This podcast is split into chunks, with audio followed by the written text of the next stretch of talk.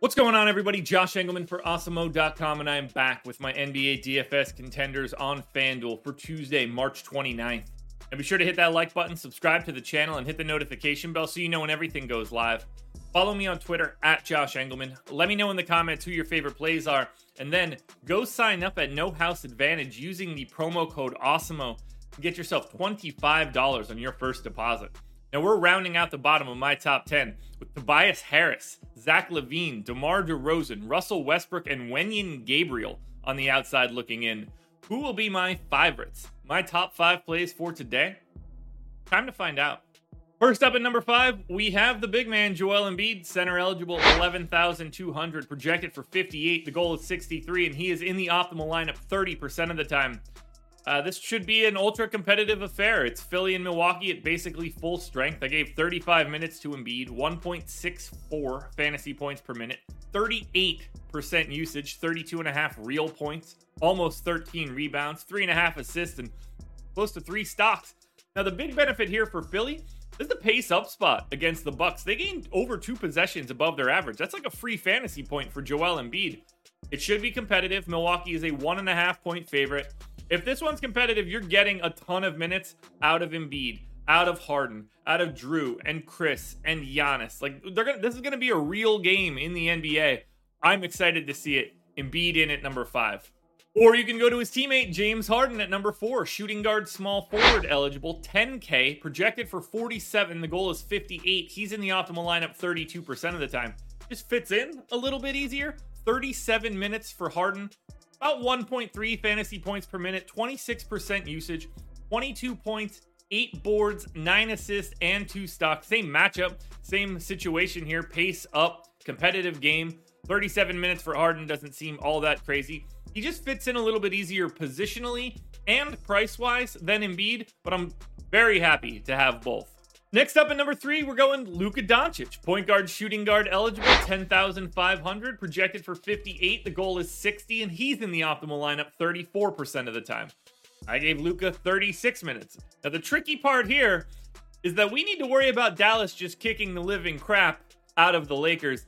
The Mavs are 12 point favorites in this one. Doesn't look like we're going to have LeBron James. It's going to be just the Russell Westbrook show. So 1.6 fantasy points per minute for Luka, 39% usage since the deadline, 32 and a half points, 10 boards, 8 assists, and a stock and a half.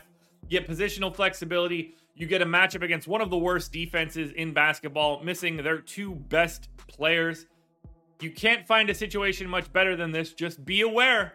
We do have to worry about Dallas just absolutely smacking the Lakers around.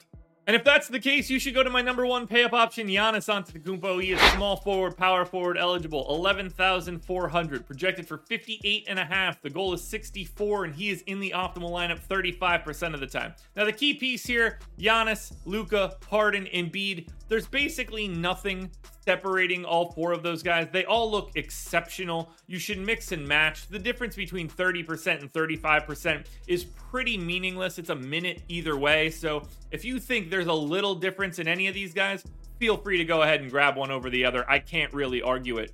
1.68 fantasy points per minute here for Giannis in 35 minutes. He also has 35% usage. 30 points, 12 and a half rebounds, six assists, and two and a half stocks. Now he gets the opposite side of this Philly matchup, pace down for Milwaukee, but they are uh, slight underdogs as well. This all just looks really, really good to me. Whether you're going Giannis, Luka, Harden, Embiid, you're probably getting two of those four in every lineup you're putting together, and I think that's going to be what you need to win today. Now, before we get to that number one contender, one last reminder hit the like button, subscribe to the channel, hit the notification bell so you know when everything goes live. Follow me on Twitter at Josh Engleman. Let me know in the comments who your favorite plays are, and then go sign up at No House Advantage using the promo code AWESEMO. Your number one contender for today is Sadiq Bey. He's small forward eligible. For some reason, just 5,500. Projected for 33. The goal is 38. He's in the optimal lineup 37% of the time. Jerami Grant's done for the year, which means the role of Sadiq Bey will increase slightly, as will his just general minutes ceiling. 35 minutes for Bey in this one, 0.95 fantasy points per minute. 19 points on 23% usage, six boards, two and a half assists, and a steal.